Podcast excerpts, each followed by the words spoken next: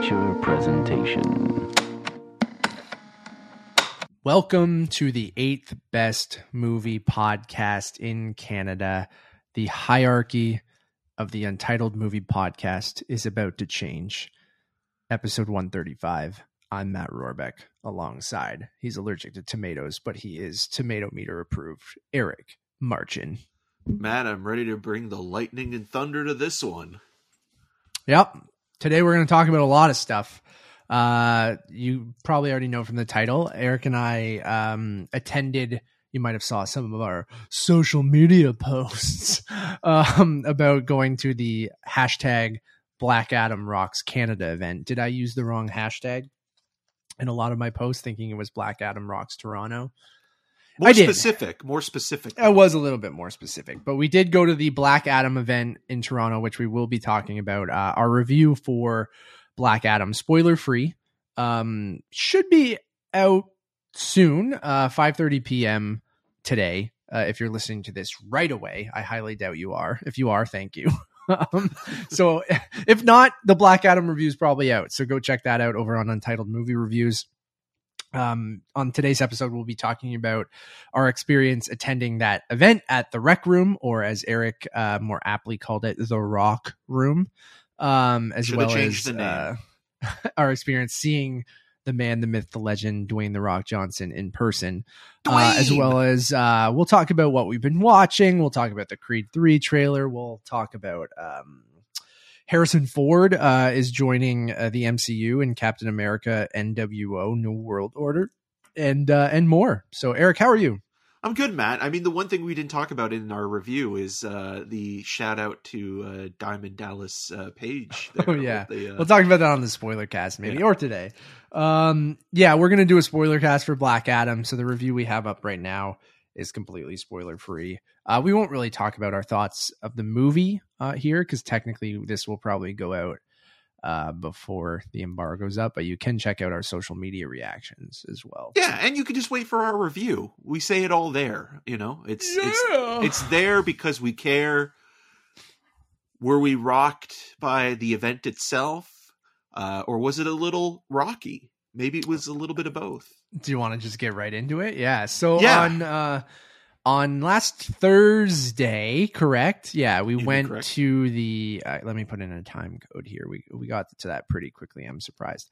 Um we got invited to attend uh, the Black Adam Rocks Canada event. So basically, what it was is The Rock is doing this world tour for Black Adam because he is a producer on the film. He's been uh, trying to do this project for 15 years now. They, he shared an article from Peter Sciretta on uh, on Slash Film that was 15 years ago, where they said The Rock is going to be playing Black Adam, and uh, the movie's finally coming out. So he's on this world tour where it started, I think, in Mexico. He went to the uh, the world premiere in, in in New York, and then he came to Toronto, and then he's going to a, a bunch of different places um, to kind of promote Black Adam. So really going um, all out. So the Toronto event, um, he was going to come to the Rec Room, which is a Cineplex owned venue um, uh, by the Sky Dome or the the Rogers Center here in Toronto that has arcade games. It's a restaurant, it's a bar, and things like that. So he was going to appear here at this event. And there was going to be different things there, as well as there was going to be a march to the theater um, with everyone who attended the event, and then there would be screenings at Scotiabank uh, for Black Adam, which is one of the screenings Eric and I attended in IMAX. We have our cool lenticular uh, tickets uh, that they gave us uh, that you can see on the video version. We just showed them off. Um, and yeah, so I don't know where you want to start, but Eric and I got there. We had a screening earlier that morning. For James Uh, Gray's Armageddon time. Yeah, which we no embargo on that. We can talk about Yeah. too, right? But we'll put that review out soon. Um, but then we had a whole hell of a lot of time to kill. So we got lunch, we walked around, we hung out in the Starbucks, and then we got to the event around four o'clock because the, the doors were opening at four fifteen. Um, so we got inside and uh, jump in at any point, Eric. But like um, a pretty standard, you know, one of those influencer, you know, movie party kind of setups. You know, posters everywhere, past food. Although still at this time, like I know I'm one of those people that is getting more comfortable without a mask. Like I, I still will wear my mask a lot depending on the situation and depending on how comfortable I feel. Um, past foods still an event with that many people i'm still not about like Yeah. i i appreciate it uh, i was very hungry even because we did eat in the right after our first screening but um i wasn't i don't know. It's still something about everyone without their masks and the and breathing on that food that i was just like i can't i can't do that yet. Like a smaller event where it's like you know only 20 30 people we've been at and i have had food just because I, I feel a little bit more comfortable but um they had a small stage set up um they had black adam trailers on loop.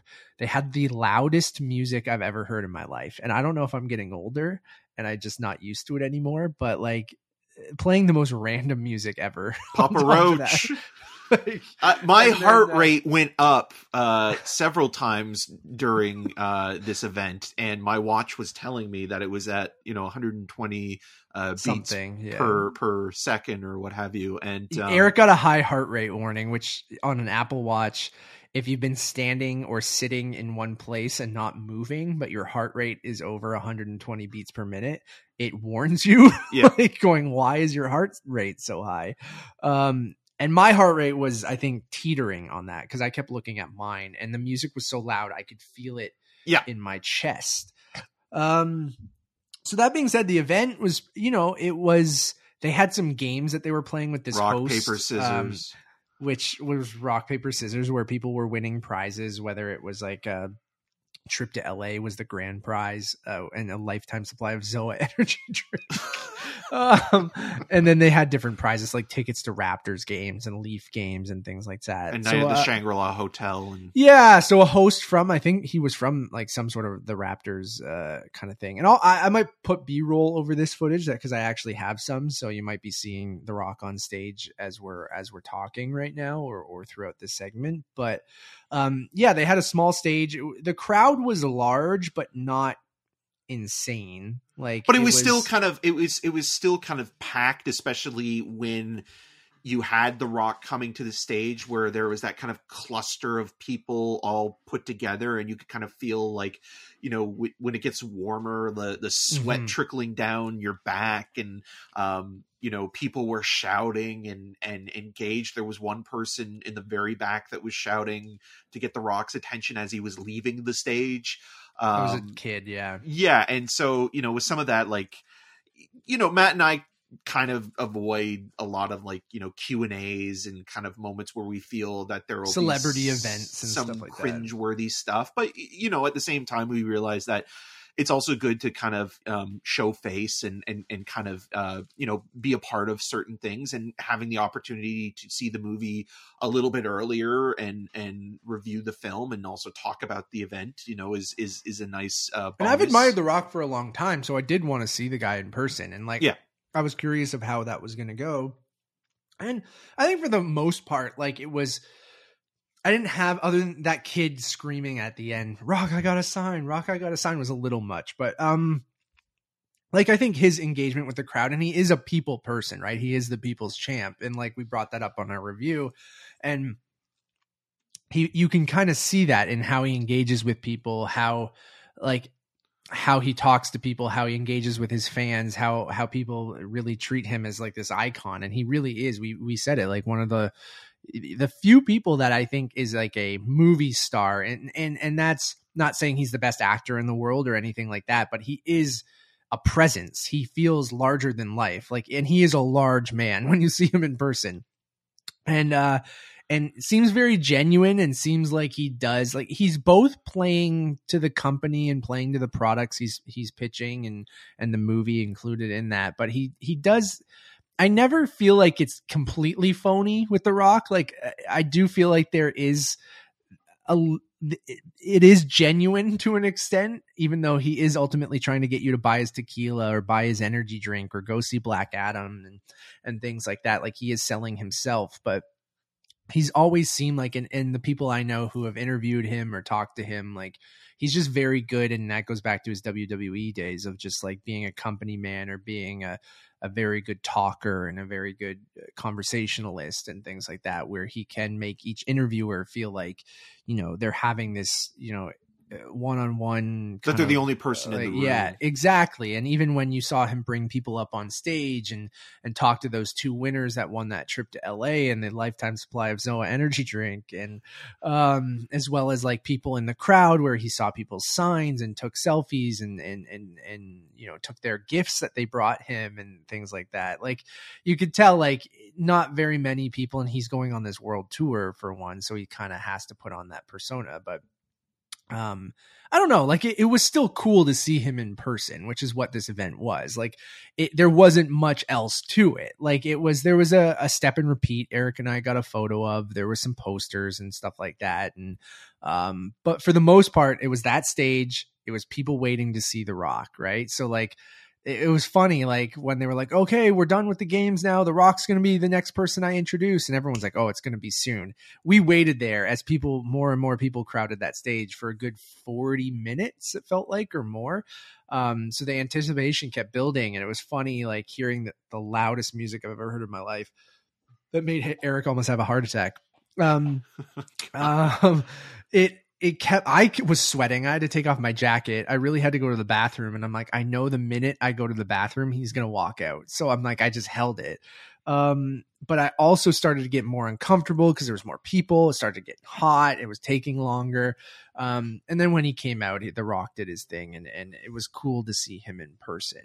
Um, but it was a quick what 10 10 minutes on stage 15 minutes on stage maybe? Just like a very standard kind of like can't wait for you guys to see the movie. This is what it is. Like, uh, people are going to be surprised by it. It's a superhero like you've never seen before, and, and, things like that. And he did his little kind of PR thing, right? Which is totally fine. But I think his interactions with people in the crowd, and he brought up a young woman who had. Uh, one of like a quote that he he did on that inspired her, like tattooed on her and stuff. And there were like some of that stuff is awkward because the person, you know, I'm sure you're so starstruck and you're on stage and you don't know how to interact with people. So like, but it, it felt genuine and like it was still cool to be there. Um, but like other than that, there's not a ton to talk about of the event. There was a, a, a drumline performance. There was a, uh, what else am I missing, Eric? But that was pretty much the extent of it, right? Yeah, it, it, it kind of felt like you know it was something that was put together to you know have the rock there and when he got there he did like it was it's basically like that the equivalent of a waiting room scenario where you know you're waiting to see the doctor and you spend more time in the waiting room Dr. than you Fate. do in the doctor's office yes this in this case dr fate would be a very apt uh, choice and then once you finally get into the you know after spending you know obviously we didn't spend eight hours there but like th- that feeling of spending eight hours in an emergency room and then spending all of maybe 10 minutes with the doctor and then leaving and kind of being like oh man like that like the you know the actual visit was shorter than than the wait. And that's kind of what this was where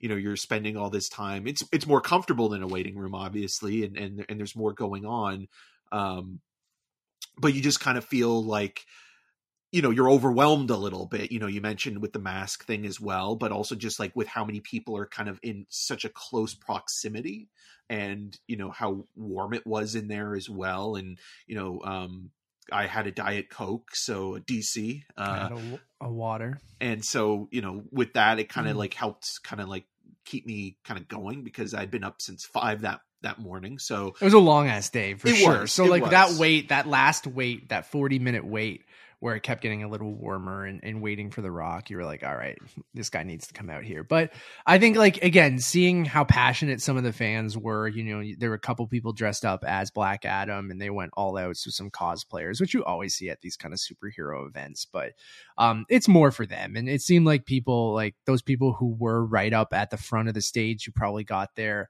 hella early if they were fans not uh critics or or press.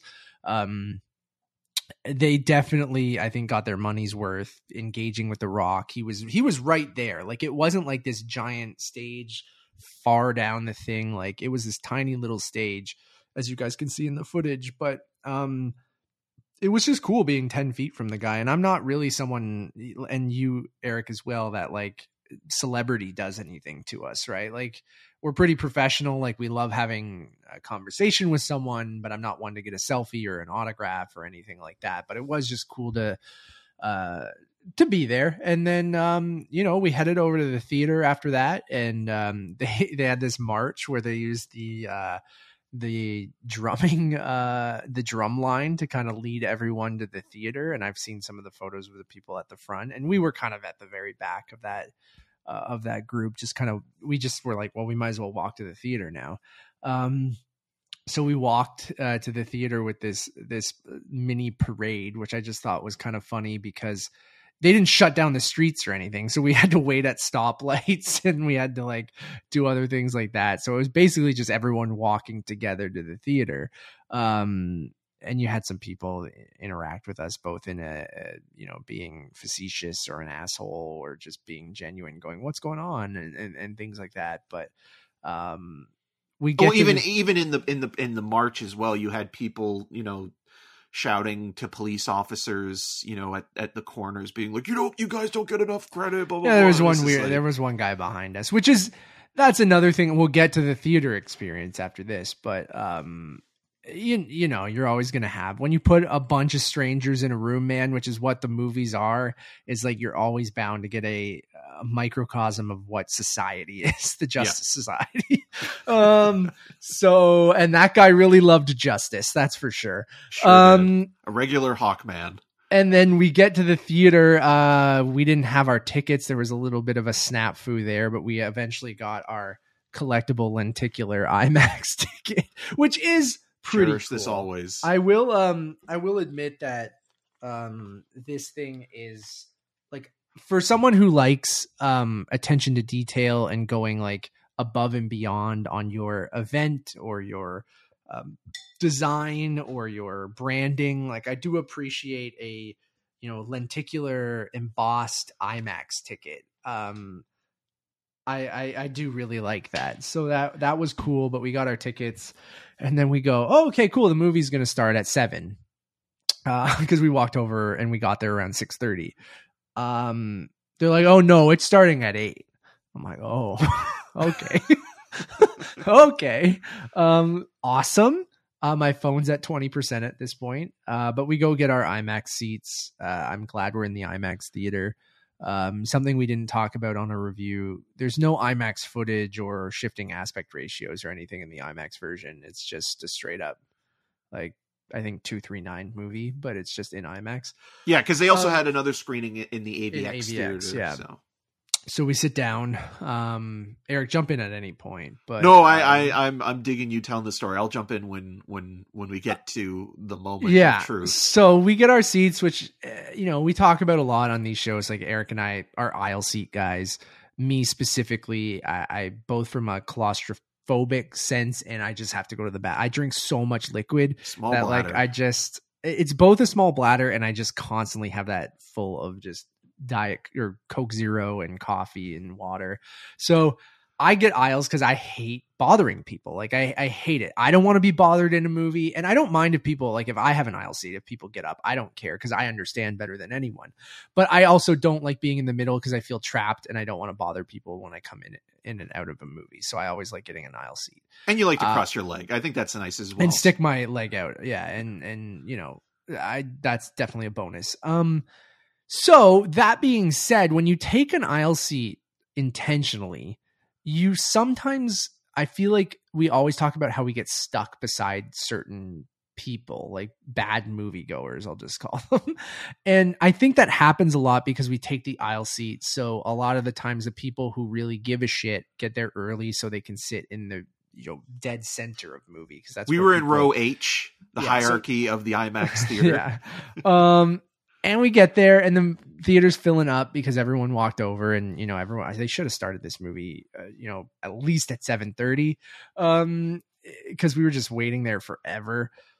And we get there, and these two guys that look like they're straight out of um, I don't know, like I Well, Zack Snyder movie. Yeah, like they're just uh, very Or Michael Bay. dudes, and I'm not trying to profile them or anything. They just look like they're like handsome dudes with tattoos that you just you could tell that they were just you know full of themselves and just didn't give a shit about anyone but themselves and immediate and wanted to be the center of attention. So they come in in which sometimes you get at these influencer events a lot right? Like you're gonna get those people. Um they're not the schlubby critics like us that just want to sit there and and fucking watch the movie. So these two guys walk in and the theater's getting pretty full and and they they pass us and one guy's already being weird when he passes us doing like a little dance in front of us and i'm like go away like Well, you, you didn't even mention so so the Um, the hockey game was that night as well. yeah And so when when they first got there, they were being disruptive. But again, like it's like okay, the, but they must have before- just been drinking at the black adam event at rec room right? Yeah, and, and and you're thinking to yourself, okay, well, you know, once the movie begins, they'll kind of quiet down and watch the movie, and then one of the guys is like, "Oh, my buddy here, you know, like always talks through the film," and Well, he's that- kind of talking to.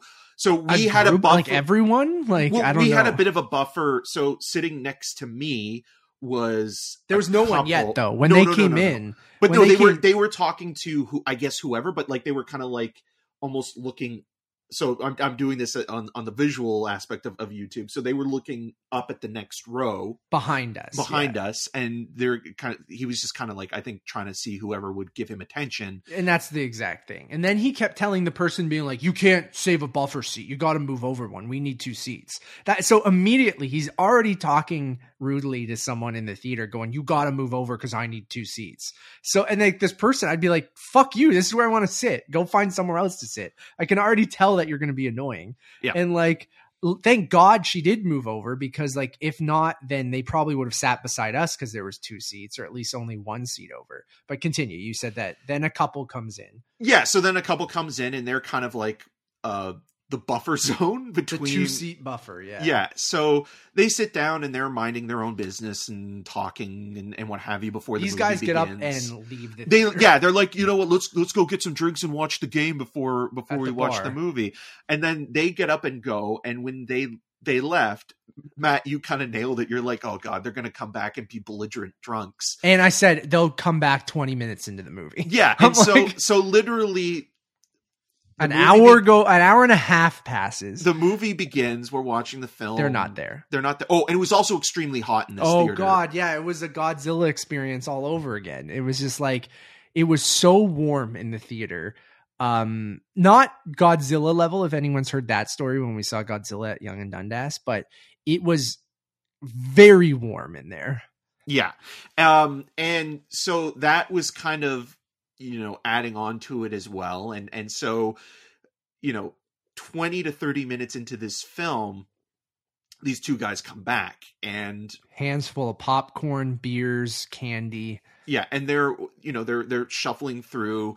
Uh the guy who is going to be doing all the talking through this conversation literally pelvis thrusts in my face almost like he was doing it i think he was doing it on purpose Oh but I- no, he absolutely was. Yeah, Yeah. yeah, No, Yeah, and so I'm absolutely like, dude And that's the movie's already that's on at this basically sexual assault um sorry it is and like no, if you if you thrust your your groin into someone's face, like that is absolutely disgusting. Yeah. And just like also the movie is happening right now too, where you're trying to watch as a film critic, like trying to it- not that he knows that, but it doesn't matter if you're a film critic or not. You're you're a human being in this theater, Yeah. trying to watch a goddamn movie. Like so, thanks for that uh they go to sit down and as soon as they sit down they start talking or at least this one guy is and he is literally going he's just a motor mouth like he's he's he, he won't stop he's talking to the like not his only buddy, he's talking to the people beside him. he's yeah talking- and, and and this couple he's talking to he begins like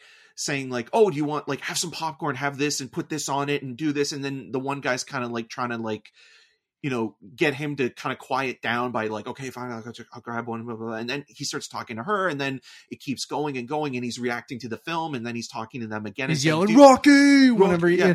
do you guy like this movie 20 this movie this movie kind of sucks this movie's not great That was later in the in the in the yeah thing, yeah yeah. he's he's like okay you know after this movie's done uh uh dinner's on me to the couple that's sitting next to him and it's like i'm gonna buy drinks i'm gonna we're gonna do everything da, da. and then he starts pulling out his phone and throughout the whole movie. throughout the whole film. And the first And time, if you haven't been to a press screening or an advanced screening, there's all there's the guy we see all the time. He was there, um, and his crew is always there, and they had about it seemed like eight people in this theater, like watching, uh, to make sure no one's recording, right? So they have security in the cinema to make sure people don't pull out their phones to record the post credit scene or to record certain scenes or just use your phone, like have some common courtesy. So this guy, this motherfucker, just not nonstop talking. Luckily, it's a loud ass movie, like Eric mentioned. Um, luckily, there are four seats down, so you probably got it more than I did because Oh, like yeah. I was on the aisle. Um, and then he's pulling out his phone, and people behind him are telling him to stop. The security is coming over multiple times, and each time and they're saying, "Sir, you cannot have your phone out during a." promo or press screening you need to put it away and he's like okay hand to god hand to god i'll put it Yeah, away. I'm so Thank sorry. so my, much And he goes, "My girlfriend, she's insane. She's crazy." I'm like, "Oh, that of course that's what you say. Um of course you're a trash person that's going to be like, "It's my girlfriend's fault. She's an insane woman." Like I'm Yeah. like, "You're such a fucking dickhead, dude." Like Hand- the worst person. i'm gonna put it away after this it- swear no, thank stop, you so then- much And then 10 minutes later pulls out his fucking phone. Like Yeah. it's just it's it's comical but also just so aggravating. At this point, Eric, I just I don't know what to do anymore. Like I just I don't, either, know. especially And, with like- this because this is, th- th- you know, we've gotten people that have pulled out their phone or people that talk during the movie and adding their own commentary to, you know, someone they're sitting next to or Many of times. I've to- told them myself to stop. But this was something else entirely. Like this was another level of obnoxiousness where, like, by the the third or fourth time that I'm surprised security did not Didn't ask kick him out, leave. right? That's what I mean. And like, he like like there was one point where the security like came and told him again. He's like, you know what? How about you just take my phone? How about how about that? You know what? You just take my phone, and then and then by like he the couldn't time- even control himself Yeah. to that. Like he needed it to be away from him. I'm like, oh my fucking god, guy. By the two- time we got to the tw- like, there was like maybe twenty minutes left of the movie. he's having a full on conversation with the security guards too. Yeah, and you you finally get the row above him, row eight, uh, I. also turning on him. yeah, being like, "Shut the fuck up!" And the guy's like, "I came here to have a good time, and like, you know, like we should be having a good time, and you shouldn't be yelling at me like this. It's like this is this is harassment, blah blah blah blah blah." And then the movie, when the movie ends and people are shuffling out, the security guys are are still all standing at the And side. he's trying to like apologize to them or something It's like. I'm, you know what? I'm never. Uh, he- he- he's saying to to to, to Row I, he's like, you know what? You guys have convinced me. I'm never going to go out and see another movie again because Good. I disrupted you guys, and you know what? I made you feel bad, so I'm going to be a martyr and blah blah blah blah blah and blah, blah, blah. And and then he goes and starts talking to the security people, and then like there are still people from uh row I that are talking to him as well, being like, "What the fuck is going on, man? Like what? what? Like." He should have he been kept removed. trying to show the security that he wasn't recording, but then they were like, "That's not the point, bro. Like, yes, we're supposed to make sure you're not recording the movie, but also don't pull out your fucking phone nonstop and talk to people nonstop. You're not at And, home. like, and you're yelling at the screen multiple times, and you're you want it to be about you. And I'm like, I don't understand these people and i just don't get it. Like what and he was drunk. They were both drunk as hell. And like and even the security guy who we see at our morning screenings we see at all of these screenings he was like where did these guys come from? He's like these fucking drunks. Like he's just like because he was mad at the end of the movie. And i'm like you guys and i i understand why they don't want to kick him out because like they want him to just listen to them because they don't want to cause a giant scene in the movie as well of like but he caused a scene through the entire. I know, but imagine trying to kick him out, how that Yeah. would go, right? Like you'd have to like I, I don't I who the fuck knows. But like that's the, the problem with all of this shit. And just like it was one of the the worst pairs of people I've ever had. And I I could only imagine if I was sitting beside them, Eric, I would I would be banished because I would have lost my goddamn mind. And like I and that's the thing like I, it's if I get up and make a scene like I'm I'm there on I'm there for work, right? Like Yeah. I'm there on for business. I can't. I can't be that guy because if that gets back to being like Matt got into a fight in the theater with two drunk guys because they wouldn't stop is like is bad. I would have had to keep going up and telling someone and, going, you have to throw these guys out. Like that's what I would have done. Like I would have just gone out and been like, you have to kick these guys out of the theater. I, I, you have to. They're being awful. And like for them to not do that was wild. and just make it about themselves and completely ruin the experience for so many people because there were people behind them yelling at them as Eric mentioned and like and just like yeah it's just those guys that you like a- again just these mid 20s like It has to be about me. tattooed like kind of douchebag guys that just like think they're the ones that they're like why can't you guys have fun? Let's have a good time. Like you don't want to fist bump me. You don't want me to dance on you kind of thing. Like i'm just trying to have a good time here. Like you guys are all lame. You guys are the lame ones not me. And it's like we come bro, to see a movie, like- but you're really coming to see me. It's all about Yeah. me. It I'm just be trying. about the I'm, a, rock. I'm a fun-loving guy who loves to get drunk and party, man. Like I'm the fun one. You guys are all lame. Like that's the type of person where I'm just like, good Christ. I'm surprised. Like we did a really good review for Black Adam and we never mentioned it once because we were surprisingly able to focus on the movie. But well I think- because it was in a loud theater and i think the movie like there like there are only there's only a couple quiet moments in the film. Is when I'm- I started to hear them more too. yeah. And like luckily that soundtrack and and that's and that sound design was able to kind of drown them out. So like even he was still literally having a full conversation as the whole movie went on. Um it, it was you know like that's where i was happy to see like you know generic action sequences i was just kind of Totally, because it just drowned them you. out, right? Yeah, but it was still like you- him fighting it aggressively to be like, no, I've got to be heard. I'm surprised more people in the rest of the theater didn't hear it because Yeah, it seemed to be loud enough and disruptive enough for other people to notice. And like, I'm also surprised that that row behind him didn't react sooner. Like, it wasn't until like the last 20 minutes of the movie where because they were people just like, finally started getting fed up and Yeah. he kept doing it more through when they did come in 20 minutes into the movie or 25 minutes into the movie it's just like i don't know man like it, it happens so often it happens more so at these promo screenings than a paying audience just because people feel entitled and whether these guys were invited there like they dude i bet you both of those guys were invited there as fucking influencers or some shit and i would love to find them because like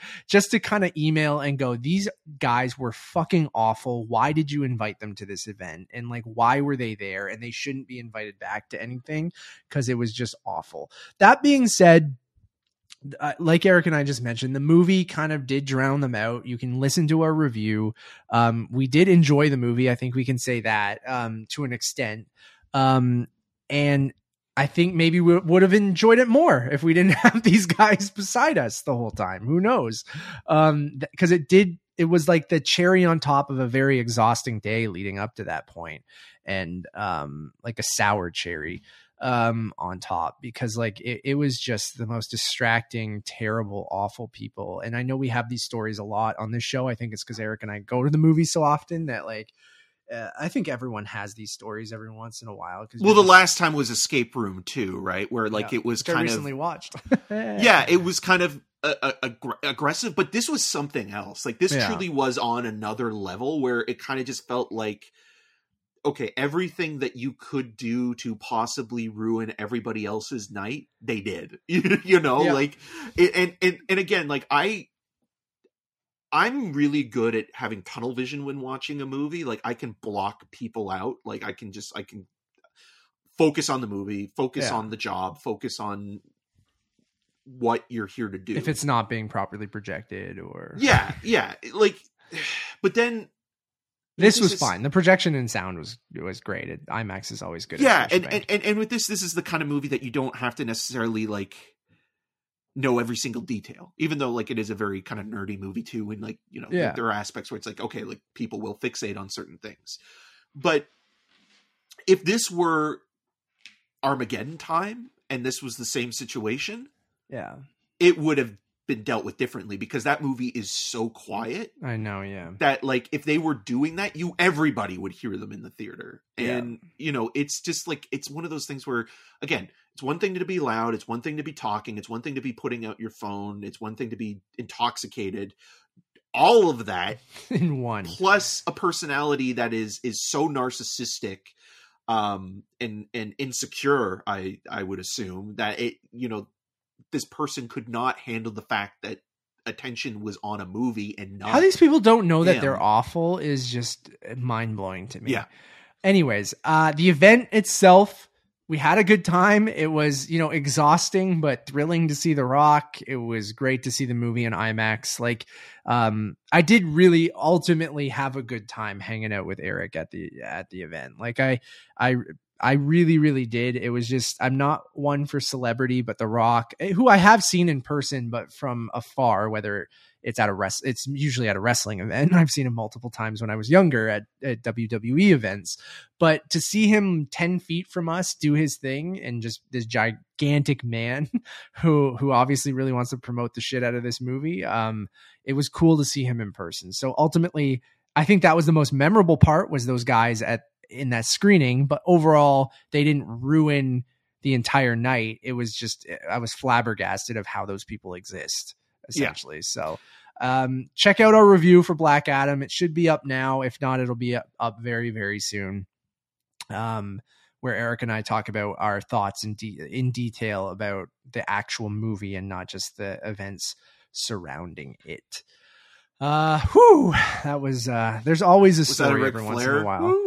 Woo! uh, where do you want to go from here, Eric? Do you want to talk about what we've been watching? Do we want to jump into the Harrison Ford thing, if swing over to the MCU? I think we should do some news before we get into what we've been watching, just because yeah. you know news we we tend to neglect from time to time. We so. do. We're, we're, we're this show has shifted into just Matt and Eric hang out and talk about whatever they want. Yeah. Uh, rather than being like a place hey, you're going to go get your. It's our news. show. if there's some news that uh, piques our interest, you know, we'll talk about it. So the big one, which was oh, a. I just want to quickly say that this uh, part of our, our show has been sponsored by uh, Midnight Cream.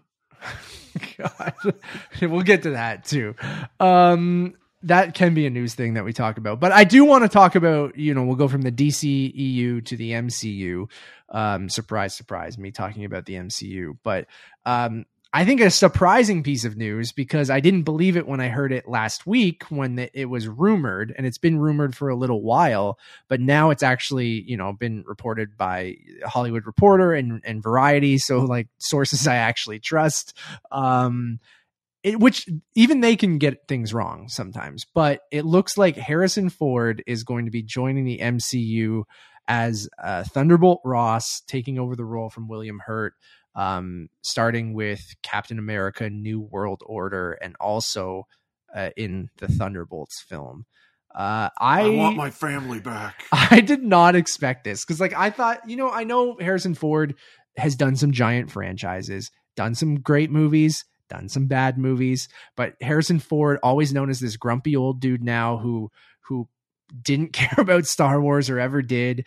Uh, I think does care about Indiana Jones to an extent. Um, didn't think he'd come back for another one. Uh, didn't think I'd be hearing that he would be playing a character in the MCU. I just thought like, but maybe money talks, maybe his relationship with Disney and, and stuff like that with Star Wars and Indiana Jones talks. I don't know. Uh, but I, I think it's very interesting. Uh, and, and I, I love Harrison Ford. So to see him part of, uh, you know, a, a cinematic universe I really care about. Um, and we were curious about how they were going to handle the passing of William Hurt, right? So Harrison Ford, it looks like it's just going to be like he's playing the version we've seen throughout all of these years, unless it's a multiverse version. But I think it'll probably just be the same version. Yes, and his daughter Betty will still not be acknowledged in any capacity whatsoever. um, you know what? It's one of those things where, like, I think I would have been more surprised if it was if it was something that had like it was announced in Harrison Ford's prime, you know, when he was making movies sure. like Raiders of the Lost Ark and Blade Runner and the original Star Wars movies, and then like, oh, he got, goes and d- does this really popular kind of like franchise. Uh, I don't know what the equivalent would be at that point. I guess it would have been Star Wars or or Indiana Jones, but um, because of like. And I even tweeted this because of like the Expendables three and him joining that movie. That is know, a fair point. Eleven years ago or 12 years ago now um it kind of feels like after that it's like okay like literally like harrison ford can be in anything. And it's the same thing with like the sequel to anchorman. It's like you look at harrison ford's career in the last decade or so it's like that's yeah, he's fair. been, he's been taking a lot of roles for the money. And and also i mean another thing to consider is that he probably has grandchildren that um you know love this stuff as well. So he's probably thinking of them.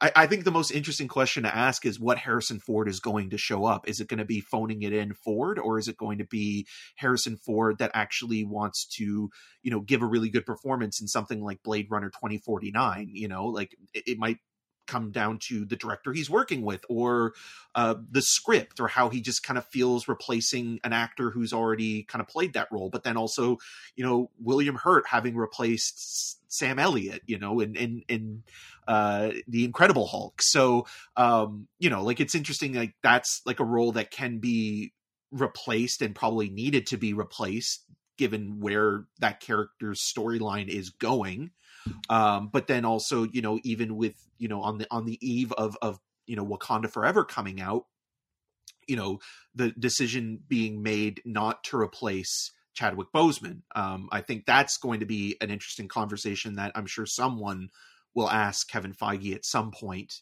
Um, you know, why recast someone who just died as well. it's almost like an old. I hate being ageist or anything either, but it, I think that is a little bit of ageism of being like, oh, William Hurt wasn't super old, but you know, was an older man. And it's like almost a weird, like more expected versus unexpected thing of like. But Harrison Ford's in his eighty. Like I 80, know, right? Harrison So- Ford could could bite the dust at any moment. But like I, it's yeah, I don't know. I, I think that's an interesting conversation, and and uh, I think maybe just because of how young Chadwick was and being the lead in in those movies, and uh, I don't know, like a respect thing to be like, yeah, but Which I, think don't- I think it worked. I'm not I'm not saying Yeah. that it, it should be done or shouldn't be done. I think it's just more of something to present and sort Totally, of have that yeah. conversation about because again, it's like okay, so you know William Hurt, you know his his personal life has been discussed and and Yeah. some of the problematic nature there, but um yeah, it's just weird that you know somebody who recently passed away is being recast and there unless there is a multiverse angle which there very well could be um there isn't going to be much of a a, a, a, sort of you know change there like maybe I don't think there will. I like think it'll be Cheadle more- coming yeah. in you know to play uh uh war machine and I think it's more like that than it is Yeah. a multiverse thing. Like uh, I think you could have Yeah, Sam it's me, Elliott Thaddeus, show up over at some it. point. yeah. you know Um, I don't know. I just Harrison Ford. I can't wait to see him do press for this movie, and people ask him MCU questions, I and, don't he, care and he goes, "I don't know what the hell you're talking about." like, like when they're like, "Oh, do you think Thaddeus Ross will turn into Red Hulk?" and he'll go, "I don't know what that is." like, like, and or maybe he will be Red Hulk at some point, but I can't imagine you got uh, Harrison Ford in a mocap suit or anything like. I think the man uh, has too much dignity to do to a mocap. Not not that, not that putting yourself in a mocap. I just think No, like he's of a generation where it's yeah, like, I who won't, like Mark Ruffalo crap. has no problem doing that, Yeah. wearing a onesie and having just get somebody else it. to do it and But, put like, my face on a That's what he'll. That's what he'll say. He'll be like, "I don't care what you do, just I'm not going in that thing." Um, like I, I. That's what fascinates me about it, right? And he's such a huge name. He's Han Solo. He's Indiana Jones. So I mean, I guess it only makes sense that he's also going to play a character in the MCU. Like right. it, it literally, you know, those are like three of the biggest things ever and and all Disney properties. So like it's it's not surprising and surprising, I guess. I just didn't I I heard that rumor a while ago and I was like that can't be true. and then like I'm like, "Oh no, they got Harrison Ford." So and we, you know, we made we've made the joke for the last 10 years of like every everyone is going to do a Marvel movie at some point. Everyone like uh if Christian Bale can play a villain in in the MCU after playing Keaton. Michael Keaton and after playing Batman, like I wouldn't be surprised if The Rock does uh, a Marvel movie uh, five to ten years down the line, depending on how the DCEU stuff uh, pans out. But like, um, I think nothing, no one is untouchable when it comes to this stuff. Um, and because it makes just- money, right? yeah. And like it's it's it's, a popular. It's like you said it's a lot of them have product as well, right? Like it's Kids it, like, that might be ex- obsessed with it or grandkids. Yeah. So Yeah, like I remember Robert Redford saying the same thing. Like he didn't really know much about it, and he- the reason why he joined, you know, uh, Captain, Captain America, America, the Winter yeah. Soldier, was because he his grandkids really watched those movies, and like he, you know, has a business to run and Sundance and things like that. And so, you know, it's it's a it's a good kind of like one off kind of thing where it's like, you know, I come in and do my bit and then go out. I mean, Harrison Ford seems to be doing more than one movie, so that But I still think there'll be smaller roles in both. Oh, Like, definitely. But is Thaddeus a big Ross is never too. really, yeah, it's a name to put and a face to put on the poster for sure. And I think it de- definitely helps those movies, especially Captain America, where you don't necessarily have Chris Evans anymore, um, and that you're kind of have to uh, hope Anthony Mackie can can sell a movie. You're saying that? Tim Blake Nelson is Um, a selling point for the new Captain America um, movie? Yeah, so I mean, there's more connection to to the Incredible Hulk, which is interesting too. Yeah, right? again, I, that's that is the weirdest part of this whole thing, and even you know watching She Hulk and and Liv Tyler's got to. Con- why hasn't she yet? I don't. yeah, or why haven't they recast her? Yeah, like, it, yeah. it- like it's you know, it's it's like that's the thing where like even with She Hulk, you know, ending its its its season recently, which we like, can talk about in a moment too. Yeah, it's it's or at the end. it's one of those things where the Incredible Hulk is such a weird kind of outlier within the canon of the rest of the MCU that it's acknowledged and also not acknowledged at the same time. So it's like, yeah, like the Betty thing, like Betty's only ever been brought up in What If, and that even isn't necessarily considered canon. Um, or, or could be, I guess, because it's all- yeah, multiverse. but yeah, yeah. but that's the only other time that that Betty Ross has ever been brought up. And then yeah, like you've had, you know, um, Sam Elliott play uh, Thaddeus in Ang Lee's Hulk. Um, you've had William Hurt play uh, him in, in the Incredible Hulk, and then go into the MCU. And now you're having Harrison Ford. Like it- it's almost like this like ongoing joke, like who's replacing, who's going to be next to take that role on. It's almost like Felix Leiter in in um, the Bond movies. Every time there's a new Bond film, Felix Leiter is always played. Other than the more recent ones with with Jeffrey Wright, uh, Felix Leiter is always played by a different actor to the point where like anytime he's introduced, Bond or Felix have to reintroduce themselves not Yeah. Mm. to each other but to the audience to tell you this is the new actor. This playing is Felix role. Leiter. Yeah, yeah, Yeah. So yeah, I don't know. I think it's cool. I mean, I love Harrison Ford. I agree with you of like what Harrison Ford we're gonna get, right? Like even as he's gotten older, like since the Expendables three, which you brought up, which and Anchorman two were almost in like the same time, and Ender's Game, like Oh, um, God, yeah. there was that stretch of movies from you know Paranoia to uh God, that film. yeah Cowboys and actually it probably starts with like Cowboys and Aliens, like or, or I I don't know, like our Crystal Skull. Everything was downhill from there, but like uh, not downhill. Like I, He I got think out of the fridge and was like, you know what? I'm just gonna make some money.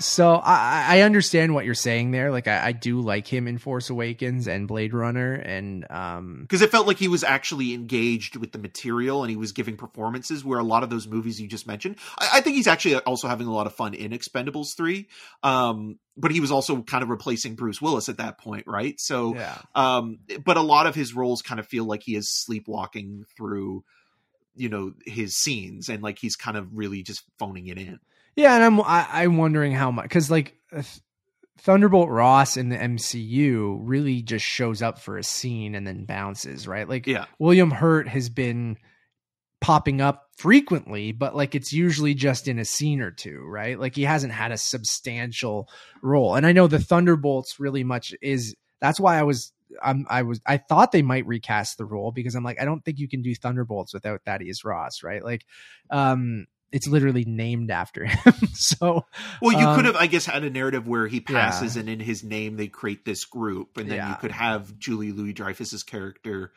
come in and kind of like take over, right? Because I think she's Uh-huh. going to be like the kind of like middle person, the middle, yeah, woman, Between- yeah. yeah. Yeah i don't know. It's uh it's it's cool i guess. I, i'm here for it. So and i'm sure we'll get way more mc Well, I mean, we have as well with like all the delays as well with like you know Oh, yeah. Blade being put on the back burner to better develop the script, which I'm all I'm all for. I think if you rush into things, i agree. you know like you you have a product that's not but then again i mean if you spend 15 years on something and you still kind of have a middle of the road movie um you know what does that go to show. But I do feel like the Marvel kind of conveyor belt does go too fast at times for you know some filmmakers and and screenwriters and, and totally visual effects slow down a little bit i'm fine with Yeah. that like we Yeah. didn't need two avengers movies in a year and i'm glad that they're now a year apart from each other like that Yeah. that's too much you want an avengers movie to still feel big like an, an impactful like thing that It's you an don't event get that yeah. film, right? yeah You know? that you don't get that often. Getting two of them in the same year i think would undercut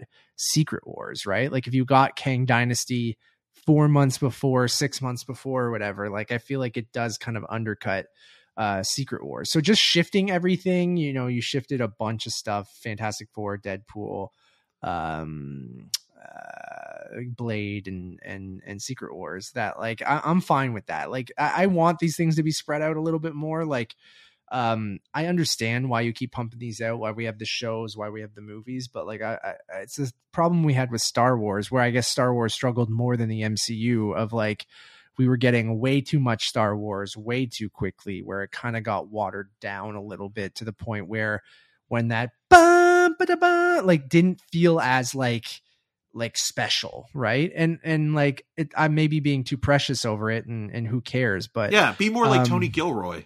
yeah, I mean, we'll get to Andor. Fuck Star Wars. we'll I'll still get make to- a I'll still make a series about it though. We'll get to Andor and She Hulk at, at the end of the episode when we talk about what we've been watching. But um, yeah, I, I I think spreading them out a little bit more and giving people time to actually um make the movie that they want to make is a good thing. So um, we shall see. Any other news you wanted to talk about that we missed over the or that was that the big one? I mean, we got the Creed three trailer. We'll touch on it briefly. Like um Good luck, Ant Man. yeah um it looks like more creed cool that michael b jordan's uh getting to try to uh direct it um i think that's it makes sense for a movie in the rocky franchise No Stallone Um, though. Speaking of Rocky, yeah. so no stallone um but i like the route that they're going with it. Um yeah jonathan majors looks gigantic and and just i love that guy. So like i'm excited to see him in this and ant-man and and stuff moving forward and becoming just a giant movie star. So um i'm i'm thrilled with that creed 3 um looks fun. Like i'm i'm here for more creed. I love the first two creed movies so. Yeah, I, I think the first Creed film is pretty much as close to a masterpiece as you can put together, and and um, reinvented, uh, you know, the Rocky franchise in such a way that it was like, okay, like you can really do something different, and I think that's part of why something like Cobra Kai, you know, came about because you know they saw potential there and sort of you know going left instead of going right, and and and and making an interesting decision in terms of what path you follow after you've kind of you know been down this one direction for so long um and and reinvent you know the characters that you're familiar with but also kind of you know introduce new ones that you that you like just as much the second creed movie i think is okay um yeah i'm with you like i i, I think the first I still think it's fun. better. yeah I still think it's a fun movie, and I think like there, there there's a lot to enjoy, but it didn't have the same impact as that first movie did, where it was like, oh man, like it made it reminded me why I loved Rocky so much as well, you know, on top of loving Creed. Um, with this, it kind of feels like, oh, like we're getting kind of like a classic like sports entertainment movie, and and and you know Michael B. Jordan making his directorial debut. Um, we'll see, you know, what kind of muscles he flexes there. If there's going to be anything, uh, you know, like uh, you know, single takes or anything like that that's stylish, or if he's going to kind of keep it more about, you know, the the the kind of friendship slash falling out of both uh Donnie and uh Damien uh played by uh Jonathan Majors who yeah like is like uh, just an amazing actor. And now seeing him you know pop up in these bigger studio films in co-leading roles um it's just it's it's really exciting to see his career flourish the way it has in the last few years Absolutely. Um, the other trailer we should talk about. We've already talked about Mario, but we got to talk about Megan.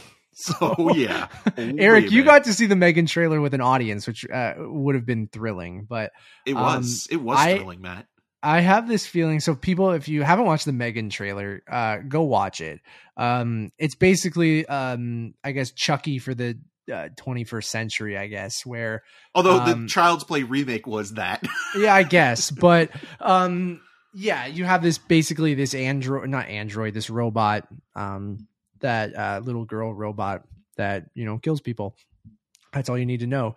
Um but it's she's very creepy looking. Um it's got some weird dark humor in that trailer. Uh people it's written by one of the writers of Malignant, so that already I'm like, yep, sign me up. Um, and then I think the director, you said Eric, his last movie um, uh, was Uh, good as well. uh, right? housebound yeah yeah, Yeah. It, it, it it's again i don't want to ruin anything but it, it does Yeah. fall into a subgenre of horror movies where um if i were to name the other films i'm referencing Okay. you would know kind of what what the twist is in the film but it it was really well made um i'm surprised it's taken this long for like him to get to america and and and, and make something here because um that movie is uh, a New Zealand production, so um, yeah, I, I'm I'm very curious now to see if if uh, some of that humor from um, Housebound will will will translate. So, Yeah, it looks funny. And you said the crowd went crazy for the trailer too. dude, there were people like as soon as you see the doll introduced in the trailer, like, like- fuck no. yeah, I love it. Yeah, um, I'm here for it, and uh, it seems like it has some of that.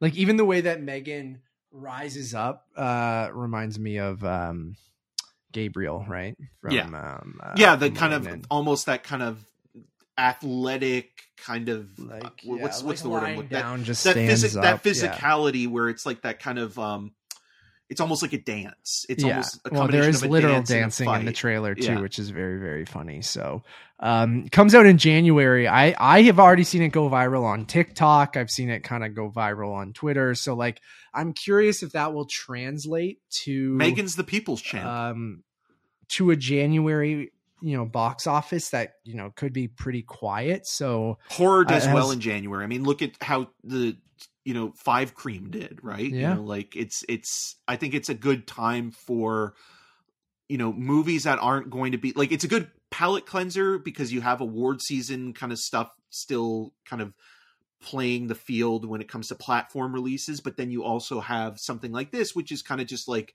pure entertainment and like Mhm. it's just selling you on you know the high concept of a killer doll and just all you need sometimes is the image of something whether it be a smiling face or a killer clown that's all you need and i think the movie will do better than what universal and and blumhouse are even expecting it to do Yeah, I agree. Uh, moving on to what we've been watching to wrap up the show, Eric. I think we got to start with both She Hulk and Andor because Yes. the last, you know, She Hulk. We'll start there since we were on the MCU kick, and then we'll get into Andor because Andor, holy crap, is really good. Um, she Hulk also very very good. There's just a lot of good nerdy TV on right now, and and She Hulk I think wrapped up its first season. Uh, episode nine aired last week. Um, we won't go into spoilers or anything if in case you haven't caught up, but um, we might do a spoiler cast because I think there's enough there that I maybe not right away, but there is enough there that I do really want to talk about in spoiler form. Um, I really enjoyed the hell out of She Hulk this season. Uh, I think episodes eight and nine um, were fantastic and really showed how clever the storytelling was. Where I I didn't even necessarily need, um, you know, much plot, which the which in a meta way the the finale does touch on, um, but its storytelling was very clever in the way that it planted all these seeds and ultimately um, was very character driven uh, uh, based off Jennifer's life and what she was going through and how these men were treating her and just how men treat women in, in general, especially women of prominence or celebrity and things like that too. And I, I think the movie was, or the, the show was very, very smart while still being a very funny sitcom esque, um, you know, law half hour comedy that, uh, but still had a lot of, ramifications for the MCU, had a lot of uh, just great, like I said, character moments, fun action sequences, even though there weren't that many of them and never really needed them. Um, and just a genuinely enjoyable show that felt episodic, felt like real, tel- like a television show, not an extended movie. Um, but then also played up all those things to kind of have this both a meta commentary on the superhero genre, how men uh, uh, you know some toxic masculinity gets involved into superhero culture and in life in general. Um and i just really enjoyed the hell out of it. Yeah i i liked it as well. I i think that the last two episodes go to some darker places that i wasn't expecting. And Same, then also yeah. you know the fourth wall breaking thing it's always dependent on how good the writing is. Because sometimes you have writers or scripts that come off as smug or as though they're smarter than you know the actual material they're working with. With here it's playful enough and also engaging with its themes and its concepts of you know you mentioned you know toxic masculinity but also like ownership and gatekeeping and um you know the idea of who the MCU is for and and what it means to people. Um I, I think the strongest aspect of this whole season is that it decides not to go in the traditional third act route. And without spoiling anything, it it it was the first show or movie within the MCU that kind of felt like, oh, they are actively now trying to figure out a way to not conclude Do the same thing. like every other comic book movie, not just MCU movie, but just every other comic book film. And and I think for that alone, I appreciate it, even though again, some of the cleverness and tongue in cheek kind of qualities don't always land. I don't think it's always as funny um as it's trying to be, but I also think that what it's saying has more weight and and consideration than what a lot of these other comic book films have had. And I, you know, we talked about this with Thor, Love and Thunder, and and and and even with you know our comments on Deadpool three getting announced. Like, not every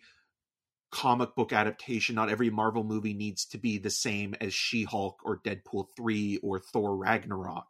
You know, like this this fitted the character and its tone, and it was true to who uh, Jennifer was, and and and with that it works. So I think that the the the writing team and the directors and everybody that kind of worked on this were able to kind of figure out what worked best for the character and put Yeah. the character before plot. Yep. You know, and and with with other Marvel properties moving forward, I hope they consider the same thing. It's like, okay, well, with Blade being delayed, maybe really think about how you want to present Blade. Blade is a darker character, and mm-hmm. Blade is a character that, you know, has a, a, a, a much more kind of, you know, talking about anti-heroes is is is that kind of guy. And if you already have the Wesley Snipes movies as kind of like a model to be like, okay, well, you know, we can still have fun with it, but we can add the brooding quality into that. That's something that you want to do. But, you know, you look at Moon Knight, we had some problems with Moon Knight where it came to how self-serious it was. So, yeah.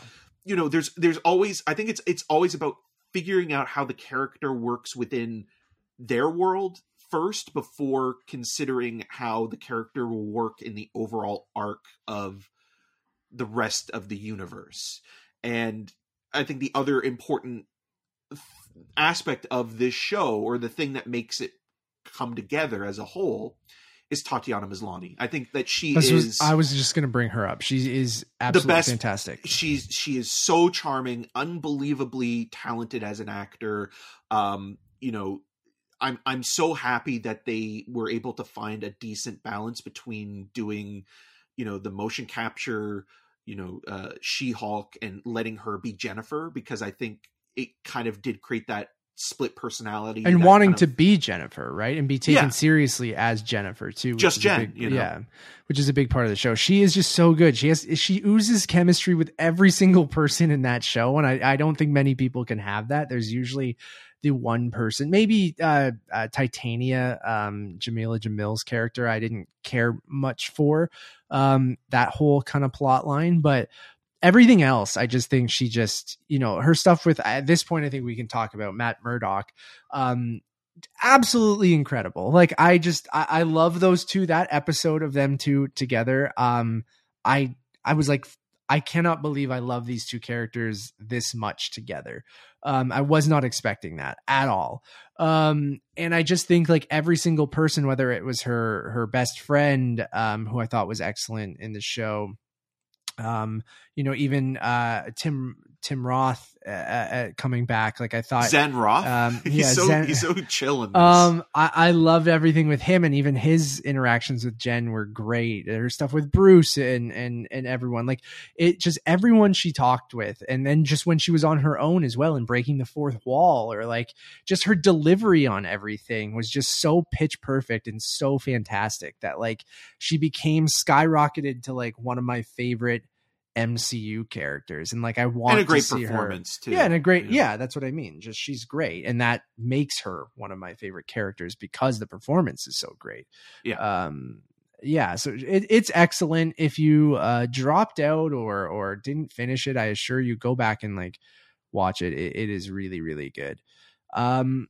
Moving on to Andor, which yeah. so Eric, you had a jam packed weekend. You you caught up with She Hulk. You caught up with Andor. Watched um, Halloween Ends and Smile. Yeah. Um the last episode of Andor, which is episode 6, correct? The Eye. The Eye is one of the best episodes of television um I have watched in a long time. And I think it's one of the best pieces of Star Wars we've gotten in a long time. It feels 100% Star Wars and also completely different than a lot of Star Wars we've been getting and was one of the most thrilling kind of hours um, I've had in, in in a very long time. It is excellent. Yeah, it it's so tense and well constructed from a story, you know, standpoint that when you're watching this this this heist go down, you feel the tension mounting and every kind of thing going all at once and you're waiting for like what's that moment where everything is going to fall down like a you know a, a, house of cards and like the, the one thing that they didn't anticipate or the you know like they're classic tropes within that genre but the way that it is constructed over the course of this episode and even in, in the past episode as well with kind of the the setup and getting to know the rest of the team members and still kind of being on edge even with them and not really completely trusting them um you know cassian and, and where he goes with this episode and it, it is such like it's one of those things where it's like if it wasn't for the rehearsal and barry being released this year i would say it is the best piece of television i have watched in the last year Fair. um but i do think that it is the the Hey, single even best- being in the same conversation of those two things that you said Right. is impressive. but I do think it is the single best piece of Star Wars content I have seen since the original trilogy. Like, I don't like disagree. Even, I, I even don't like disagree. this more than than the Last Jedi. Like I think it reminded me so much of why I loved Star Wars in the first place, and it's getting back to those core themes and the elements that make Star Wars what it is, and that's great storytelling with you know tributes and homages to you know Other genres classic and, yeah, filmmaking movies, you know yeah. this is this is literally a world war ii story being told you know from the front lines in a lot of ways and then you know it's a thrilling heist story and dan gilroy and tony gilroy and susanna white you know like the this team is just it's it's a slow build but it's one that earns every moment and it is such a beautifully constructed gorgeous, piece too, of, yeah, and of filmmaking and like the mechanics of it are are amazing like just where certain characters are going or where they are at the moment and you the know setups, the payoffs, the like Yeah. the unexpectedness of it all. Like it, I think this show is so interesting because prequels can be very predictable because you know where a character ends up, and we had this whole conversation uh, a few episodes ago, I think, and talking about Better Call Saul and and, and things like that. Where this is also doing that thing where it's you, yes, we ultimately know where Andor Cassian Andor ends up, but we don't really know about any Dead. of these other characters. Yeah. he's, he's um and but this show does such a good job of introducing new characters and and and and being unexpected of how they use them and just uh fuck man there were so many times where i went like oh shit. Like and i haven't said that at a star wars thing in forever. Um i think since last jedi and i agree with you that i might like this more than the last jedi. Um where i was like oh this is unexpected. It feels completely fresh while still feeling familiar uh whether it's familiar for star wars familiar for these other genres we're talking about um but then taking all those pieces and making something wholly unique of taking stuff from world war ii movies taking stuff from spy movies taking stuff from those genres and and just kind of mashing that all together but then still like having so much star wars in it and this goes back to Tony Gilroy, Dan Gilroy, Susanna White, who directed this episode. I don't know her attachment to Star Wars, but I know the Gilroys have talked about how they had no attachment to Star Wars, and but then they can which is kind of- amazing. which then they can look at probably watch Rogue One and watch some of these star other Star Wars movies and the way that like Tie fighters are used are the scariest I've ever seen Tie fighters ever in Star Wars and just ha- seeing someone get into those and launch and and and chase after someone and this whole heist sequence. You could watch just this episode and I think this is like a little mini movie. You don't necessarily need to have all the setup even though the setup adds to it. I think you could just show someone the eye and just go, this is an incredible hour story and just show them this heist episode and you would still be like holy fuck that was fantastic. And like i think the performances are amazing uh, where the characters go is amazing the actual heist is amazing um how it's set up and how tense every moment is because again you don't know what happens to 99% of these characters um i thought the cinematography like we've talked about on this show of like not shooting on green screen and shooting on actual fucking locations. Like it does so much to add to the show. Like it really does. Just like even if you're in an open fucking field, I like it just looks like you're actually on a, a different planet, not just in a sound stage, right? Like it it really helps. And like this show, I, I'm sure there is green screen and I'm sure there is the volume and, and stuff like that that they use, but the way that they somehow have managed to mix real locations with that stuff like has really added um and felt like Star Wars, right? Because like yeah, we can commend JJ Abrams and Rian Johnson for using like practical puppets and and things like that and to try to add that Star Wars kind of vibe to things. Um, but then as you got into further along and and there's more CG and more green screen, I mean, don't talk about the prequels, which were all blue screen, but like it's and when you got into Mandalorian and Obi Wan, like they really the volume was that new thing where I could see, you know, Tony Gilroy and Dan Gilroy and, and everyone on the show just be going like, we don't let's let's do this how it should be, which is on location at these places. And um, I think that helps so so much. And there are just some really gorgeous moments in this episode too, like the um the scene with all the different uh, like the is it asteroids or whatever's happening um Yeah, because it's that that's what the eye like a- is, right? It's like this yeah. kind of like um sh- shower, like, traditional uh, yeah, this this moment that happens every so often and and you know, and the uh the people of the planet yeah specifically the kind of indigenous culture yeah yeah and like even that is interesting in how it's talking about colonization and and, and sort of how you know this invading empire you know is going into those- planets and yeah and just does Um, not give a flying fuck about them yeah and, i even like, the design of their kind of their their base. It almost looks like a dam you know the way that it's kind of designed and like again like thinking of the dam busters the that movie. And and so like just it's the- brutal and violent at times too and oh it's like- it's it's unforgiving. And and i think again like i i just i appreciate that you know mon mothma's there but like a lot of these characters aren't necessarily directly connected to you know the original movies or just the skywalker saga in general like it it it, it finally feels like we are getting a universe like Yeah. we're, we're it's not just like oh what a coincidence i'm running into lando or you know oh doing c3po or and that. Yeah. r2d2 are here like yeah like it might be the first Star. Wars thing where those two fuckers aren't in it, right? Like Yeah. it's just it's or in some sense, right? Like and I know ultimately the rebellion is the thing that kicks off the original Star Wars movie, so it still very much is attached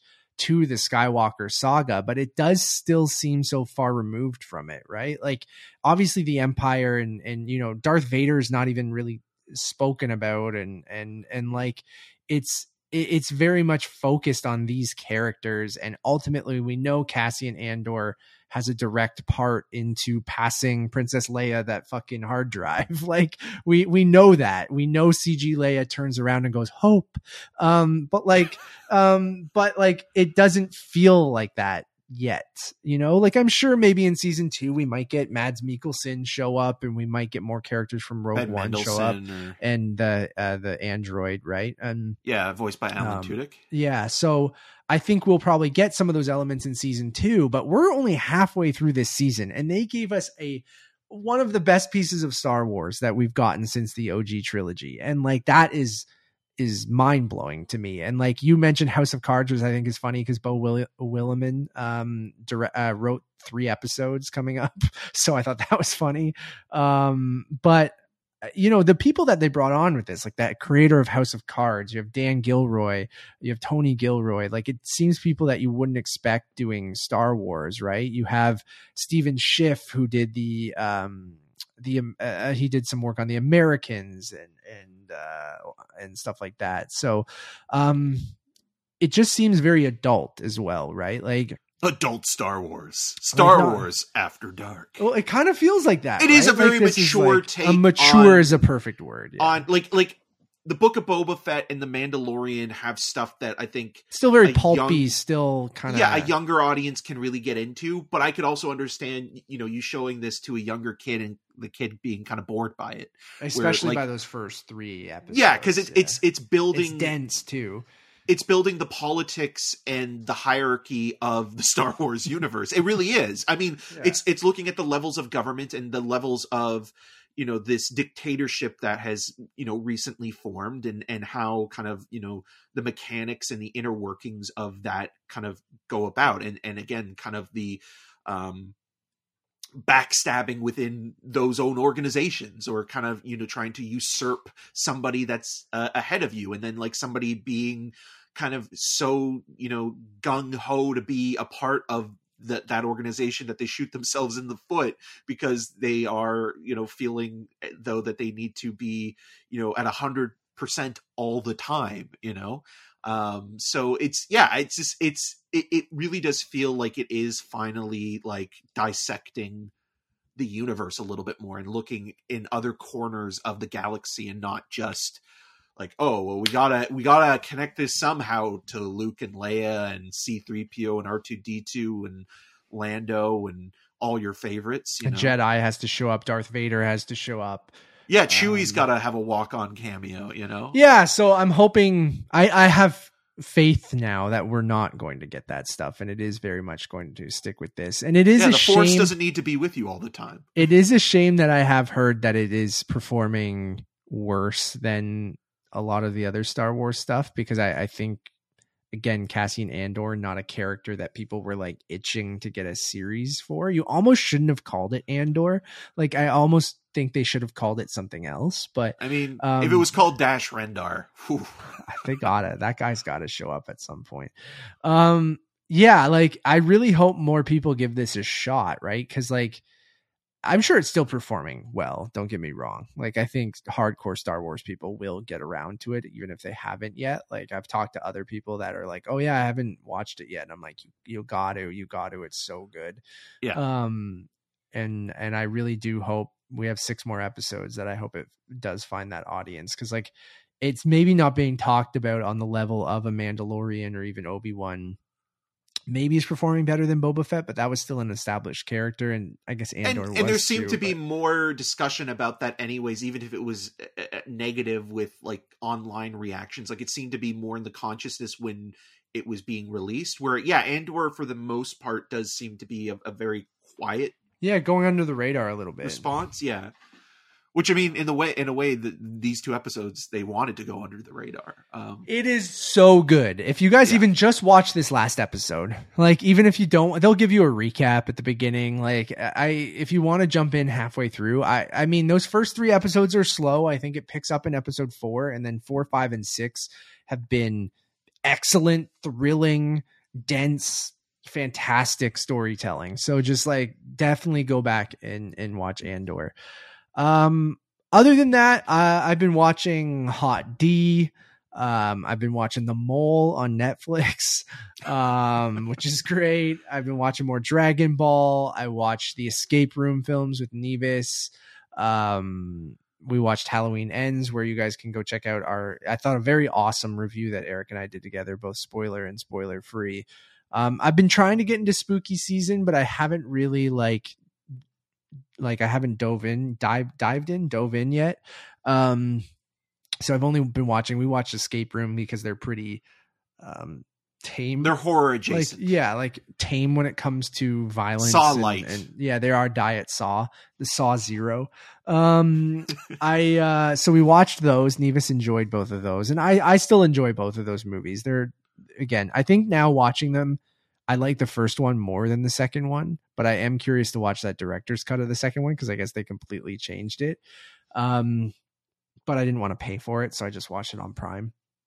Um, still entertaining movies, both of those, uh, and much better seeing it without children running around and a, and a horrible audience. Uh, speaking yeah, of and a, and a dad or babysitter yelling at us afterwards. yeah. Uh, on the Dragon Ball front, I'm on the Majin Buu saga. Um, starting to get a little tired with Majin Buu. So, and I know I still got like a lot to go. With There is that. a lot of boo. Um, so You're my I- boy, boo. just the oh boy, I'm like, I all mean, right, he will like he will change soon, so Yeah. maybe that change will help. Um, Yeah, but I know what you're talking about. uh V- Vegeta just uh, did Vegeta's sacrifice for nothing again.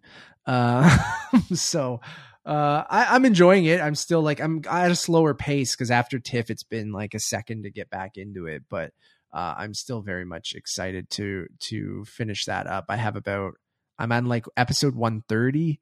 So like I think I have 30 30 some episodes left. I think it goes to the 160s. So I'm getting there. great if it was Um, 169. I hope so. Um, I'll get there. Um, I don't sorry. doubt it, Matt. You don't have to uh, convince me. Uh, I'm writing this as what else we've been watching. Hot D is excellent. Um, it, it's really, really good. Um, reminds me of the best of Game of Thrones. Um, Paddy Constantine just absolutely crushing it. Uh, Olivia Cooke crushing it. Emma D'Arcy crushing it. Matt Stone, Matt Stone, like the guy from South Park, isn't South? Park. Matt Smith. Uh, Matt Smith is crushing it. Um, I think it's been excellent so far. There's a Um, breakout in the, the show as well, right? What, what, uh, what- I can I don't because I haven't watched it yet, but I know that like a lot of people were upset that like the time jump had to replace her. Yeah, they replaced two of the younger actors, Millie Yeah. Alcock and Yeah, uh, that that's her. Yeah. um, I forget the other actress's name. Yeah, the time jumps are weird. I think the pacing of the show is is strange because uh, people have told me that the book is more like a history textbook rather than a uh, a novel. So it, well, it's like The Hobbit, it- right? Like it's an appendium. yeah it, it jumps like from it's basically giving you little snippets and then we'll jump five years we'll jump 10 years kind of thing right so um it is jarring in its pacing because it starts the first like half of the season are the younger actresses who play uh Rhaenyra Targaryen and Alicent Hightower but then you have people like Paddy Considine and uh Rhys Ifans like who don't get recast Matt Smith who don't get recast um, then you have the younger Alicent and Rhaenyra being replaced with Olivia Cooke and Emma D'Arcy. Um, and then you have them having children who start off as children, but every two episodes they grow five years. It's like the So then- So then, yeah, it is, dude. Where like then Olivia Cooke and Emma D'Arcy stay the same, but then their kids go from babies to children to grown men and look almost the same age as them. But then Paddy Constantine looks like the crypt keeper, but Matt Smith looks the same and uh but changes his haircut but then and Rhys Ifans looks exactly the same throughout the whole series and didn't age a day so it's like I can understand it being very jarring and it is it's hard because it it does go wait which and they're all named the fucking same name so they're like okay this is Aegon there's Rhaegon there's uh, There's Rhaenyra, there's Daenerys, there's and they're all named, so it's like, oh, that's Aegon the second, and that's God. it's like That's royalty though for you, right? oh, incest and same Yeah. names. That's what royalty is. But like, so you're like, oh, they're cousins who were married. Oh, they're brother and sister that were married. Okay, that's an uncle she's fucking. Okay. Um, Uncle, Uncle Fucka. Fucker. Maybe that's why I had Matt Stone on the brain. Um, so oh, right, like, no, because you did tell tell me about yeah. that. Were, so, yeah, and there's a crab person too. So, um, crab uh, people. so I kept thinking of South Park. I think that's maybe why I said Matt Stone, but um, there's a lot, and it it does go. Wait, which kid is this? Oh, okay, that's the kid. Okay, he's he's got an eye patch, so that's that kid from a couple episodes ago. But now he's a grown ass man who looks older than his mom. Um, and Olivia Cooke's not aging. Also, Olivia Cooke looked very similar to the younger version of her. Like, didn't look like she aged that much. But then the Emma D'Arcy character, uh, Rhaenyra, looks a lot older than the Millie Alcock version. So it's just like, anyways, the show's great, but it's it's a lot, and like Yeah. it does get. I can understand some people going, the fuck, like. So I find myself even doing that a lot. Where and when are they going to go to Nate's Lizard Lounge? yeah, exactly. So um, it is an It HBO does sound like the rehearsal, though. It does. where It they are really does. swapping out children, and Yeah. they're like, yeah, dude, it is. That's a funny thing to bring up, but it is really good. So, anyways, I, I'll let catch know. up with it when it's when it's done. It's one of those shows where it's like a show like that. I like to watch when it's when it's finished. Where I think the rehearsal and Barry, you know, were shows where it kind of felt like appointment viewing. Um, where this it's like I'm sure it I'm sure it is good, but I'm still on that kind of like I felt burnt out by Game of Thrones. and I understand that, but Yeah. this will win you back. I think, like Yeah. it is, it is very good, even if you know what happens, which they do. Yeah, Nathan Fielder shows up. Yeah, what happens. he becomes king of the Seven Kingdoms. He that would be iron- amazing. he with sits his, on the with his Throne. laptop and yeah um just him in a in a gray wig a silver wig.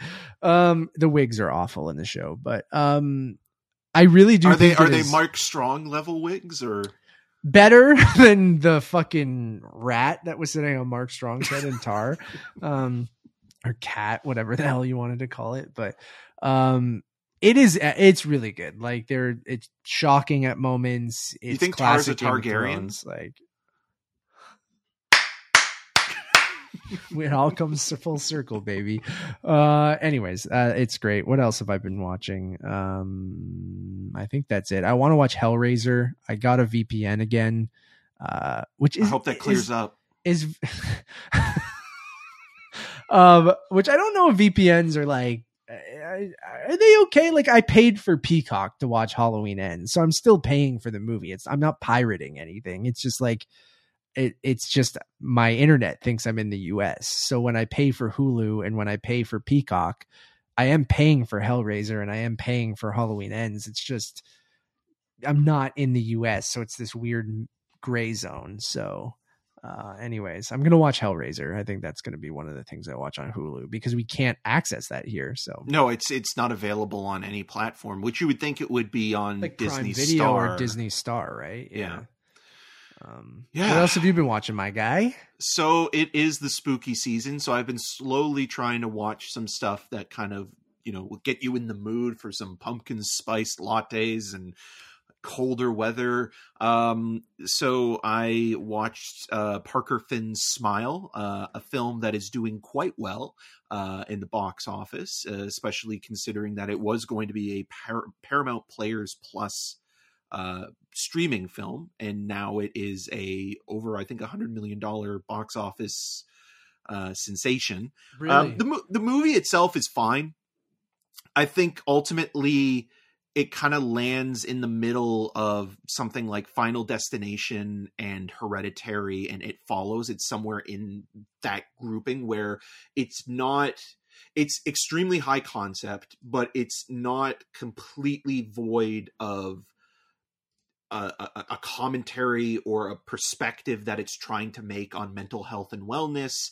Um, it's also a very tricky sort of rope to walk because it is playing within genre elements and exploitation that might come off as um, insensitive or um, somewhat frustrating, and I get that.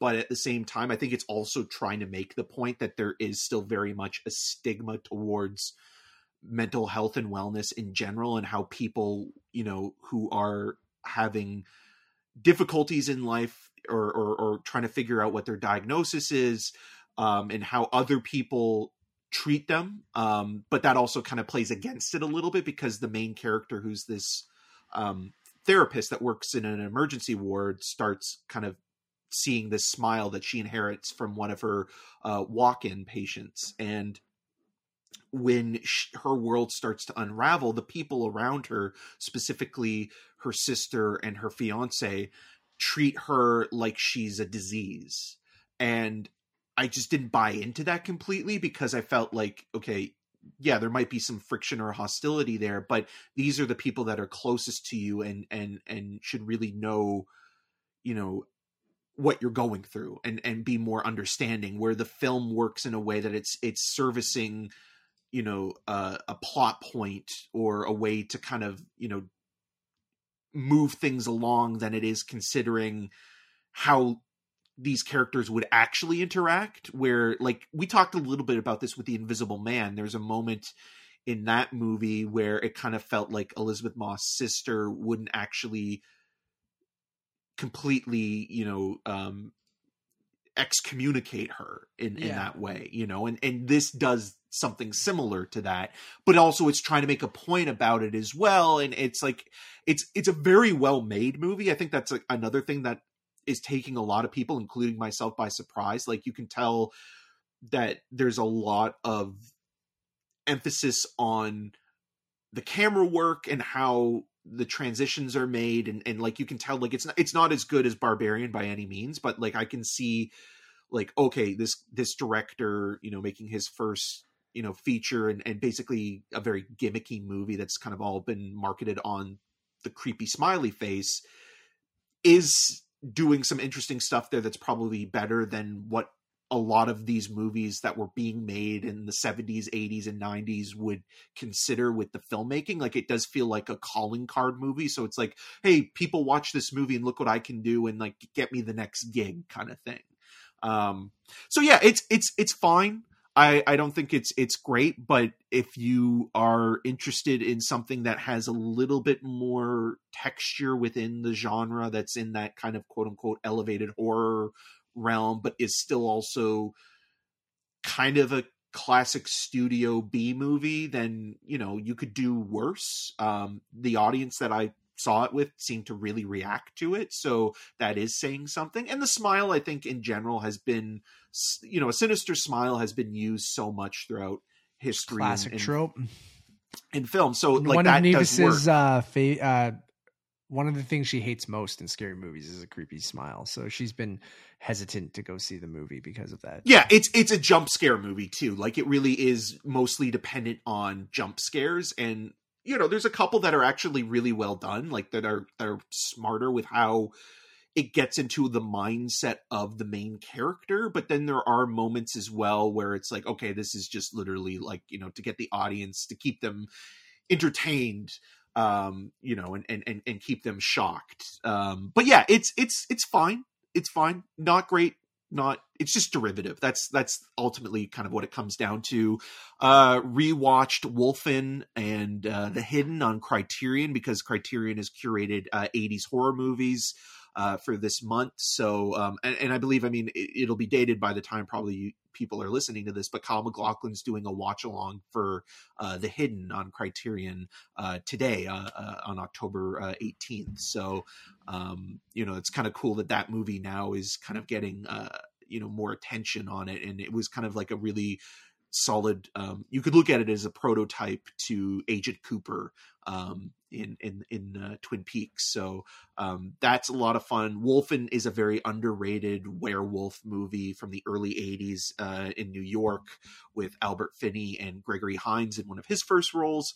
And like that's the new york that we were talking about when we saw armageddon time where like it's kind of like the still the trashy New York that hasn't been gentrified yet that that kind of is still dangerous but alluring at the same time and has a lot of character and just watching it as almost a, a, a document or an archival movie is worth it. But it's actually very well made, and it kind of does things with the sort of the folklore of the Wolfman that I think is really underrated and under considered given that it's a movie that's kind of been mostly forgotten about both movies are warner archive releases so you can buy them on blu-ray as well um, but yeah they're they're they're solid uh, little films so cool man anything yeah. else not really. Uh, Re- Return of the Living Dead got a 4K release through Scream Factory. Is that so the one we was, watched?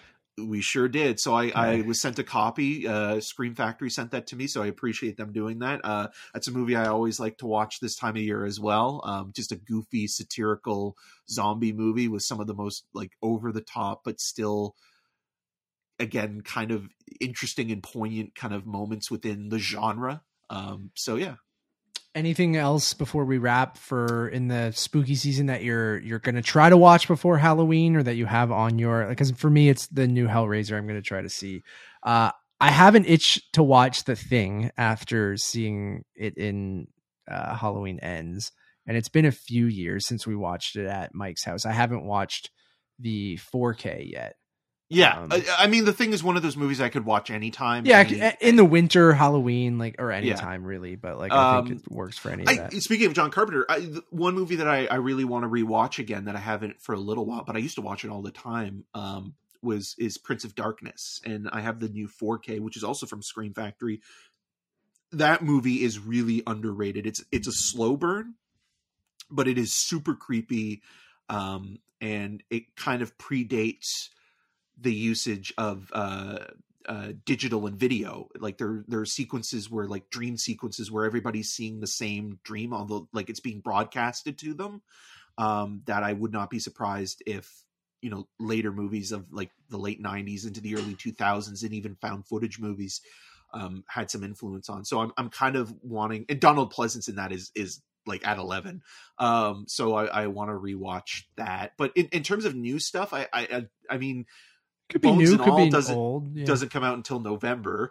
Um, we might see it before Halloween, so maybe that. Right, right, right. And then yeah, it, um, you know, I mean, there's there, there, there's the go to stuff where it's like I you know, I could pick like any number of like 70s, 80s horror and stuff like that. But there's also part of me that still kind of just like wants to discover stuff. So like, you know, whatever I find in the next couple of weeks that might interest me, I'll I'll report back on. I mean, Vestron Video just announced that they're releasing uh Silent Night, Deadly Night three through five, which I mean, if you're looking for a horror anthology, there you go. You've talked about them on this show, right? They are so trashy. I mean, th- th- those movies won't be available until December on Blu-ray on physical media for the first time, but um, they are uh, available, I think, on like iTunes and and I think Tubi had them on at one point as well. So Tubi. Um, before we wrap, uh, the other thing I I did watch over the weekend was shout out to my dudes at Kinda Funny, wearing the hat. Uh, they did their big studio launch on Friday called the Spare Bedroom, uh, which is a reference to their first um I guess office, which was in Greg's spare bedroom when they first launched Kinda Funny over seven years ago.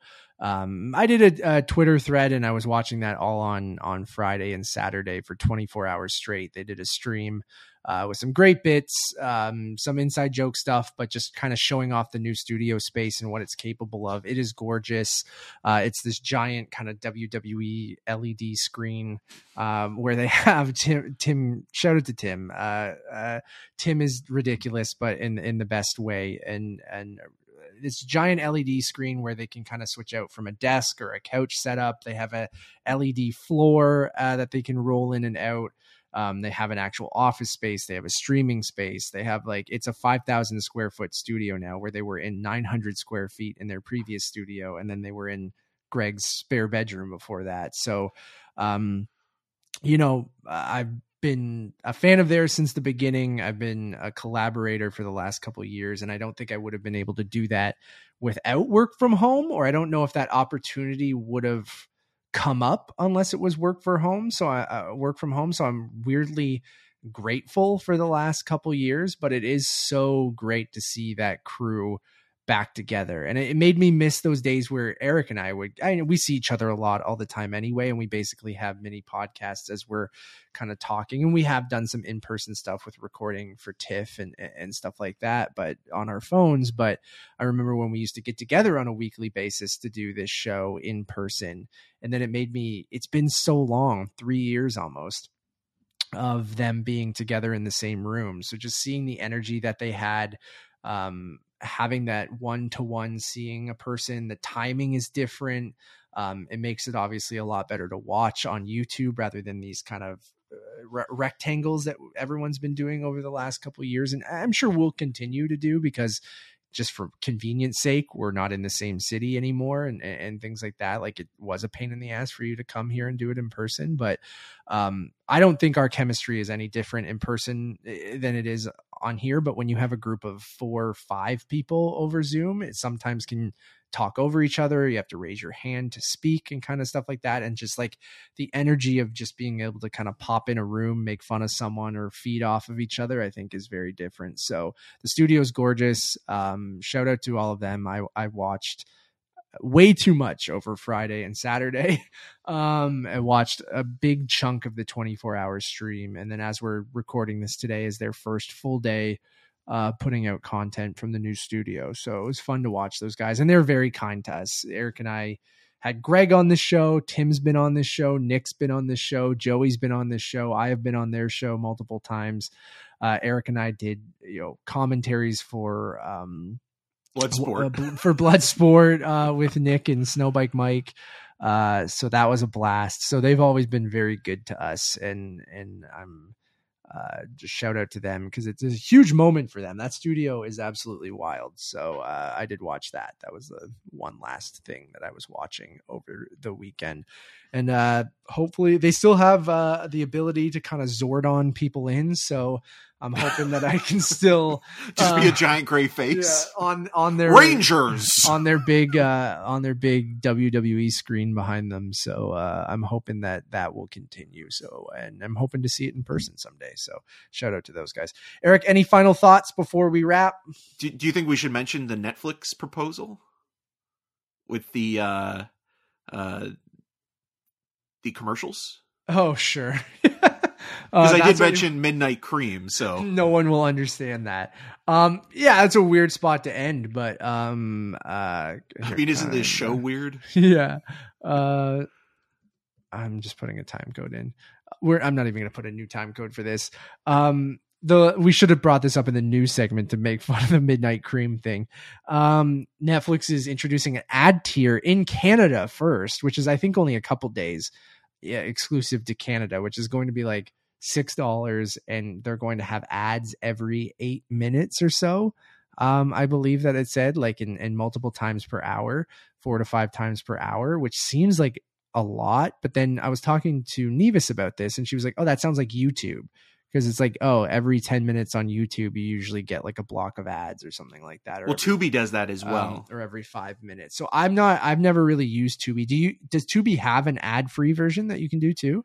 Um i i think so. I i mean tubi is a free streaming platform and their ads aren't like eh, like blocks. It's like they have like depending on the length of the film or the show that you're watching um, there will be maybe uh, an ad before the film, like YouTube, and then you know if it's if it's a longer movie or show or what have you there usually is a, a second ad in between there yeah i mean I, I, get it um i you know I, I put up with it on youtube even though when i had youtube premium for three months or whatever the trial thing was it, it I know why they give it to you for three months because then you get used to not having ads on YouTube. So when you turn it off, you're like, oh man, this sucks so much.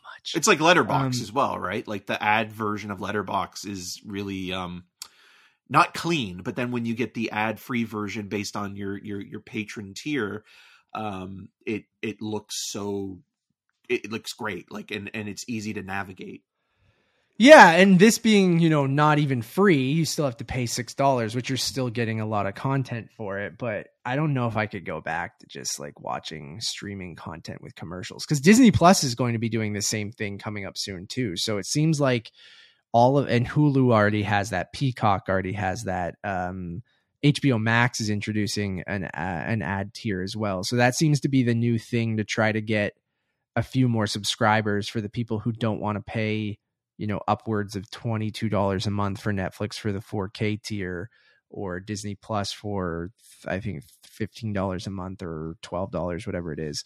Um so yeah, it's it's an interesting kind of um we talk about the streaming wars a lot on these shows and um you know, obviously I don't think I I won't go down to that tier, but I get why that might be enticing to some people if you don't care about commercials interrupting your shows to save yourself almost $15 a month if you if you want the 4K tier or almost $10 a month for the normal tier, but um it is capped at 720p as well, which is bizarre.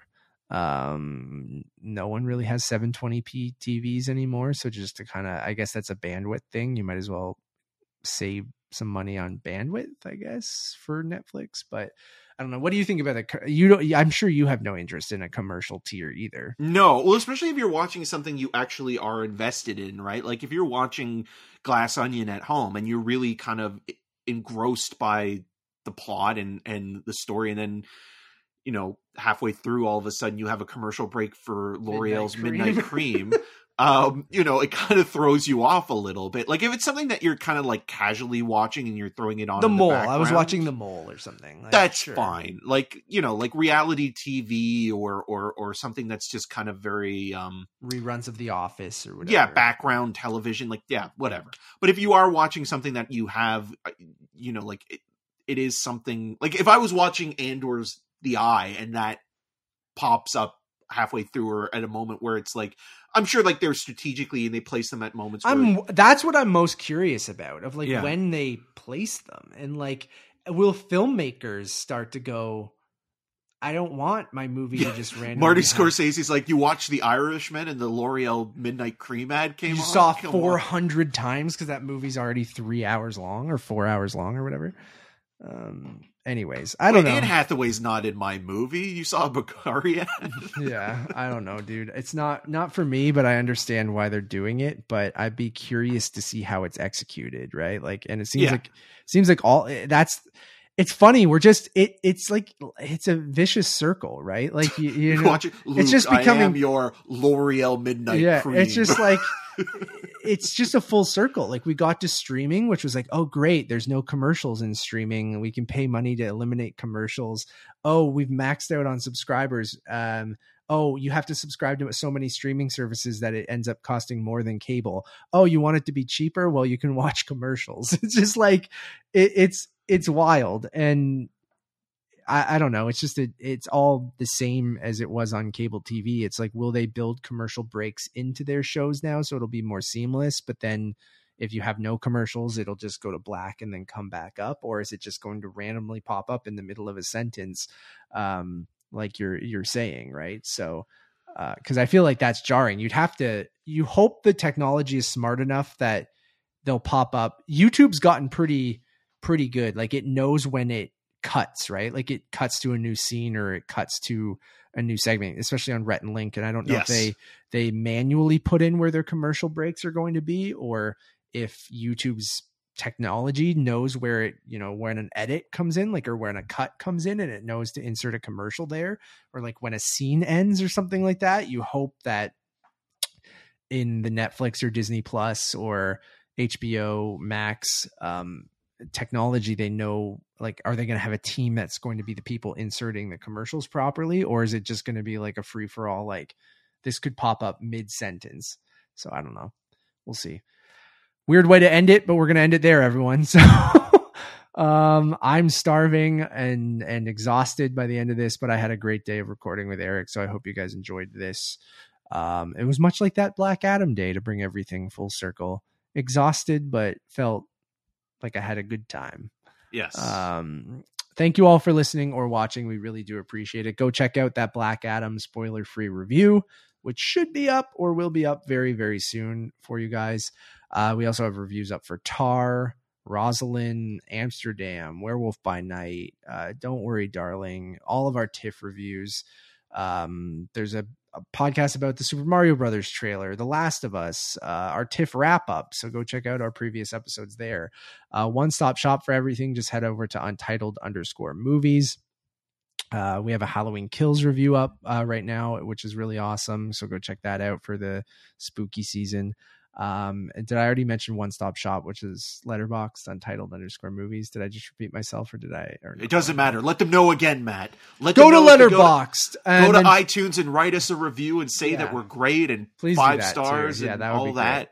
and then follow me. And uh, I didn't even talk about being blocked by Seth Rogen's dog on Twitter. Uh, that was That's a big the way to end the that show. was a big moment that happened to me. So if you want to follow me and then possibly block me in the future, go to at Matt Rohrbeck on Twitter and all of those other social medias. Yes, and if you want to see more of my video reviews, go over to rogerstv.com slash cinema scene. I have a couple of interviews coming up with the director of The Good Nurse, Tobias uh, Lindholm, and uh, Aftersun writer-director Charlotte Wells. Uh, so I uh, hope people give those a look because I really do uh, feel that I did a okay job with those. You nice. know, this is me giving myself a compliment, and I'm not great at it. I'll watch Uh, them. And then uh, you can follow me on the social medias at E EM6211. Until next time. Do you think Seth Rogen's dog uses L'Oreal's Midnight Cream? Why? Why block? That's the weirdest, the weirdest thing. I just went. I don't need to follow a dog on Twitter. I didn't do anything. I literally just went "Mm, unfollow. And I know the dog. The you dog. did enough, Matt. The dog was following me, but I'm like, the dog's not gonna like. I'm not gonna lose a follower over this, right? And I lost even more. It blocked me. It blocked me. Anyways, bye everyone.